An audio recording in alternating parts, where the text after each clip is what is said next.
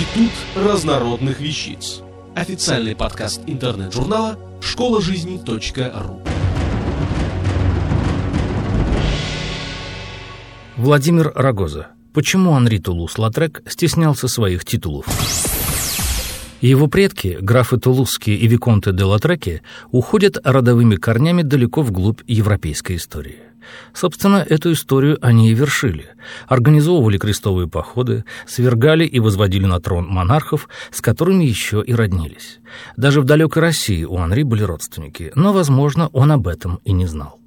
Анри Мари Раймон родился 24 ноября 1864 года в аристократической французской семье Альфонса и Аделиды Тулус-Лотреков-Монфа. Его родители были кузенами, а близкое кровное родство иногда жестоко отыгрывается на детях. Похоже, что так и произошло. С детства Анри, всегда окруженный заботой и любовью, тяжело болел. К тому же он умудрился сломать обе ноги, что вкупе с серьезной болезнью суставов сказалось на его физическом развитии. Рядом с высокими и стройными родителями Анри выглядел почти карликом. Рост 150 сантиметров при большой голове и маленьком туловище. Вид, прямо скажем, не аристократический. А ведь он был не просто потомственным аристократом. С полным правом он мог подписываться как граф, виконт, маркиз, шевалье. Но он этого практически никогда не делал, да и представлялся при знакомствах просто художником Анри Тулузом. И причина не только в физических недостатках, он к ним привык. Просто круг его общения оказался далеко не аристократическим. Бедные художники, артистки варьете, завсегдатые небольших кафешек, девицы легкого поведения. С ними ему было легко. В этой среде он был своим. Эти люди принимали его таким, каким он был. А титулы, они для другой жизни, от которой он сознательно отказался. Правда, он успел получить хорошее домашнее образование. К нему даже учителями рисования приглашали профессиональных художников. Мать баловала своего единственного ребенка и потакала его прихотям, а он страстно любил рисовать. Но графиня и в страшном сне не могла представить, что ее Анри станет художником и будет писать парижских проституток и танцовщиц кабаре. Анри был человеком увлекающимся. Даже живописи он учился урывками. Просто не нашлось достойных учителей для юноши, у которого рано стал складываться свой оригинальный стиль. Известный художник Леон Бона, у которого он какое-то время занимался, сказал Анри, «Ты рисуешь неплохо, даже элегантно, но твои рисунки слишком откровенны и жестокие». И на самом деле, его рисунки в то время и сравнивать-то было не с чем. Так еще никто не рисовал. Даже учиться Андрей предпочитал сам, пытливо пытаясь проникнуть в тайны мастерства старых живописцев. Он и сам был, несомненно, талантлив, и многие на Монмартре, где он в 1884 году снял мастерскую, это понимали. Но его работы долго спросом не пользовались. Они были свежие, оригинальны, но на них изображались люди парижского дна, а время для того, чтобы вешать такие картины в светских гостиных, еще не пришло.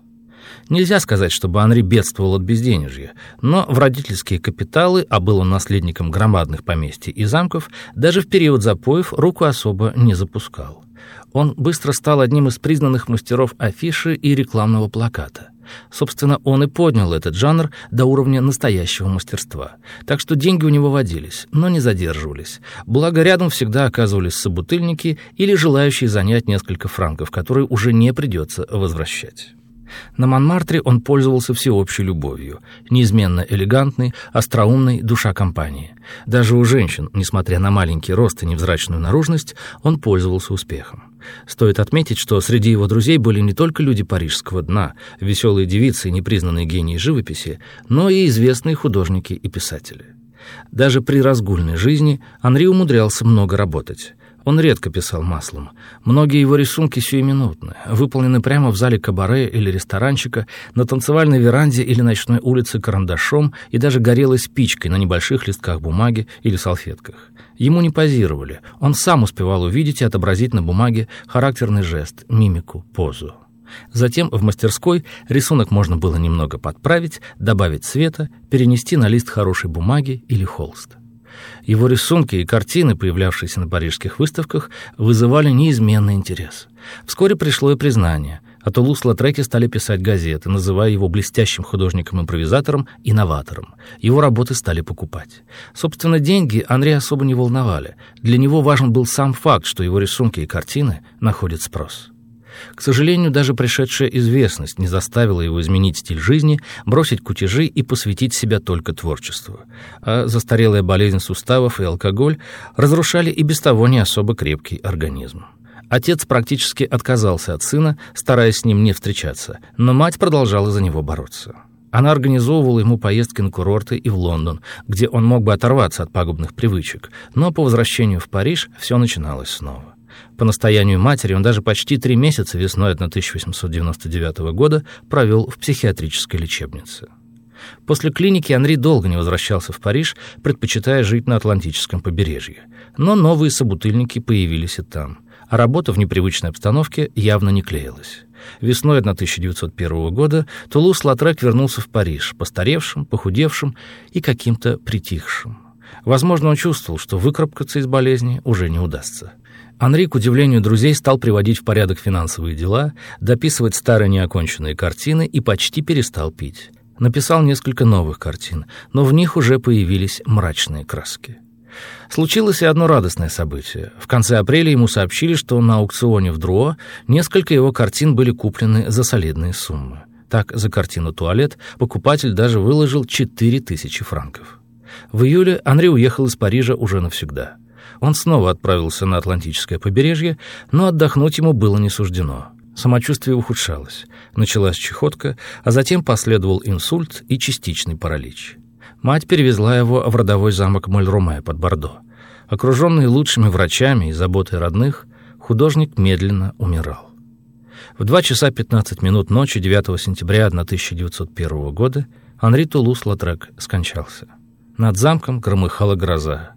Казалось, что само небо оплакивает кончину непутевого, но удивительно талантливого художника, которому было всего 36 лет.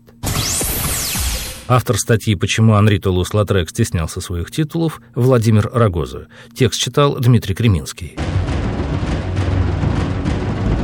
Институт разнородных вещиц. Официальный подкаст интернет-журнала школа